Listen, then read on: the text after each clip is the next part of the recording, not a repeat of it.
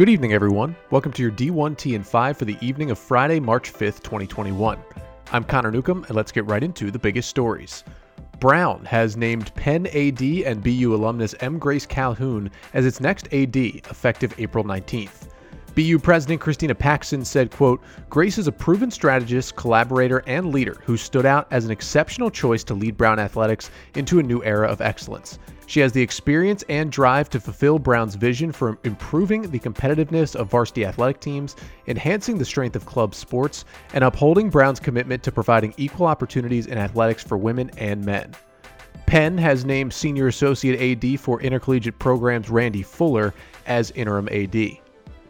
The Oregonian's John Canzano reports the search for the next Pac 12 commissioner has yet to reach the quote candidate stage with Turnkey ZRG still gathering intel from campus members about qualities needed in the next conference leader. The San Jose Mercury News' Jon Wilner notes Turnkey spent a month discussing conference needs while leading the ACC's commissioner search before identifying potential candidates. Quote, Pac 12 has plenty of time to get someone hired by June. Lots of news out of Baton Rouge today as LSU released the full report into the mishandling of Title IX claims from Husch Blackwell today. In summary, LSU did not handle allegations from November detailed in a USA Today piece consistent with Title IX. Quote, Incidents of athletics related misconduct have not been appropriately reported to the university's Title IX coordinator. The university's Title IX office has never been appropriately staffed or provided with the independence and resources to carry out Title IX's mandates. The report found that athletics did not respond properly to allegations against former head football coach Les Miles, that there was insufficient evidence to prove claims made by former women's tennis student athlete Sharon Lewis. For athletics, the report recommended immediately ending the quote process whereby one person in athletics serves as the gatekeeper of discrimination reports and whether they get to the Title IX coordinator. Clearly instruct employees to make reports of sex discrimination directly to the Title IX coordinator provide Title IX training upon hiring for all new staff, targeted Title IX training for the football team, and more. Additionally, LSU has suspended Executive Deputy AD Verge Ausberry for 30 days without pay and Senior Associate AD Miriam Segar for 21 days without pay. Both will undergo domestic and sexual violence training. In a letter from AD Scott Woodward, LSU has established a permanent council to lead the reform efforts, added two full time HR positions and one full time position in student athlete development, contracted the quote, a call to men organization to conduct educational programming, and more. During today's Board of Supervisors meeting, interim President Tom Galligan said LSU will accept the 18 recommendations from Husch Blackwell. Further, he said, quote, We've been forced to take a hard look, and let's be perfectly clear, we don't like what we see. Husch Blackwell's Scott Schneider reported staff were reluctant to participate in the Title IX process when student athletes were involved due to a fear of backlash, but noted that athletes are not treated differently in the process.